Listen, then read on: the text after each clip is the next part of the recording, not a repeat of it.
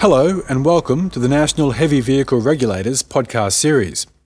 Every day, the NHVR works with companies and operators in the logistics supply chain to help them understand their chain of responsibility obligations under the Heavy Vehicle National Law, or HVNL. The chain of responsibility, or COR, means that everyone has a role in ensuring safe operations at each step in the supply chain. Over the coming months, we'll be releasing more podcasts on this topic and others to help you build a safer and more productive freight and logistics business.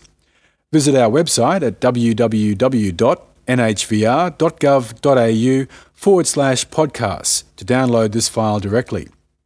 Today, we'll be talking about the chain of responsibility and managing speed. Statistics show that speeding is a factor in 40% of fatal crashes. For every 5 kilometres over the limit a driver travels in a 60 km per hour speed zone, the risk of a casualty crash is doubled. The faster the speed, the less time you have to respond to hazards, the harder it is to turn or take other evasive action, and the further and longer the vehicle takes to stop when braking. Being heavy doesn't help. A semi trailer combination needs about 80 metres to safely stop, when being driven at only 60 km per hour. Every extra touch on the accelerator adds metres to that distance. For heavy vehicles in particular, speeding is not just an offence committed when travelling faster than the signposted limit. Some states and territories apply limits to heavy vehicles that don't apply to other vehicles in the same speed zone. When it comes to managing speed in heavy vehicles, COR laws place everyone in the driver's seat. Heavy vehicle drivers know the safety risks of speeding. They also know about compliance costs. One too many breaches may put them off the road and out of a job.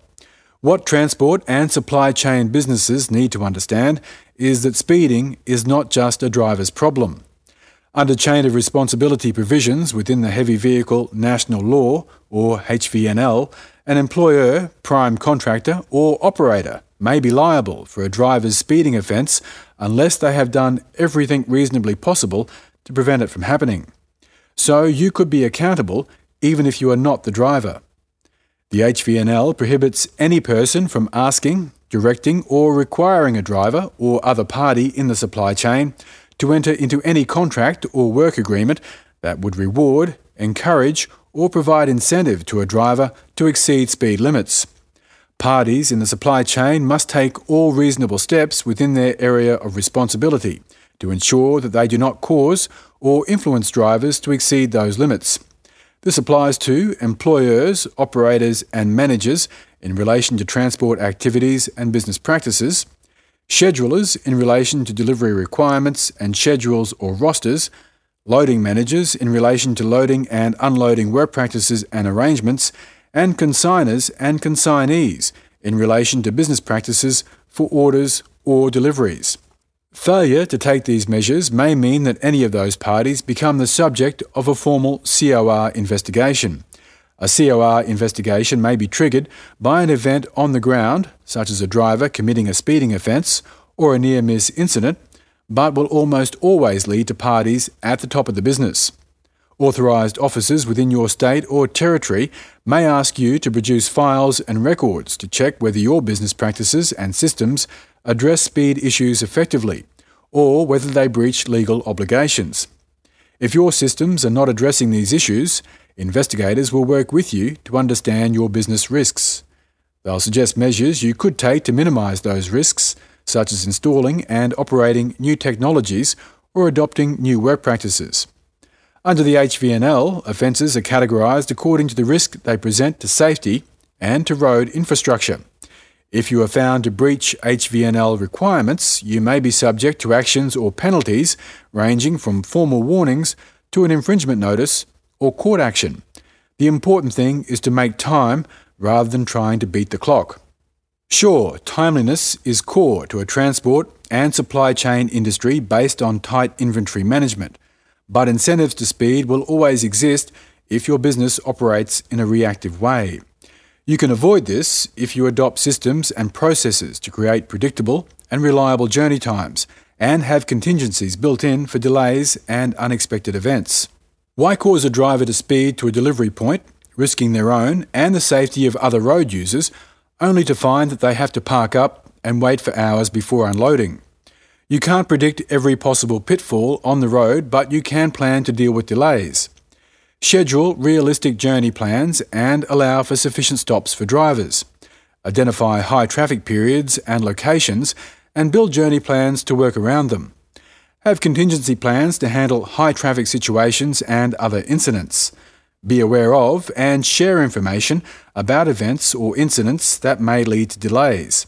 Use in vehicle monitoring systems to alert drivers of impending speed changes and when they are speeding. Increase the efficiency of loading and unloading operations. Keep vehicles well maintained to reduce the chance of breakdowns and keep other parties advised of unscheduled delays. The fitting of speed limiter devices to certain types of heavy vehicles is mandatory in some states and territories. Where it isn't, it's still an effective way for businesses to address speeding risks in 100 km an hour zones. Under the HVNL, however, you must maintain and operate these devices properly. It's also an offence for anyone to tamper with them. Police in many states and territories conduct regular crackdowns on offenders, and in some cases, entire company fleets have been grounded. Speeding in lower speed zones is not controlled by speed limiters and companies should also manage the risks in reduced zones and speed limited areas. Overall, where speed is concerned, the key message is that survival trumps early arrival. It's in the interest of your business to make sure staff involved in transport operations know what their responsibilities are in relation to speed in particular and road safety in general. Once you factor the risk of incidents, crashes, and speeding offences, Everyone in heavy vehicle operations has sound reasons to set up systems and adopt business practices that ensure drivers do not speed. And that brings us to the end of today's podcast. You can also download this information as a fact sheet available from www.nhvr.gov.au. If you'd like more information about chain of responsibility or other aspects of the heavy vehicle national law, call us on 1300 My NHVR or 1300 696 487. And if you have any suggestions for topics you'd like us to cover, please email info at nhvr.gov.au. We'd love to hear from you.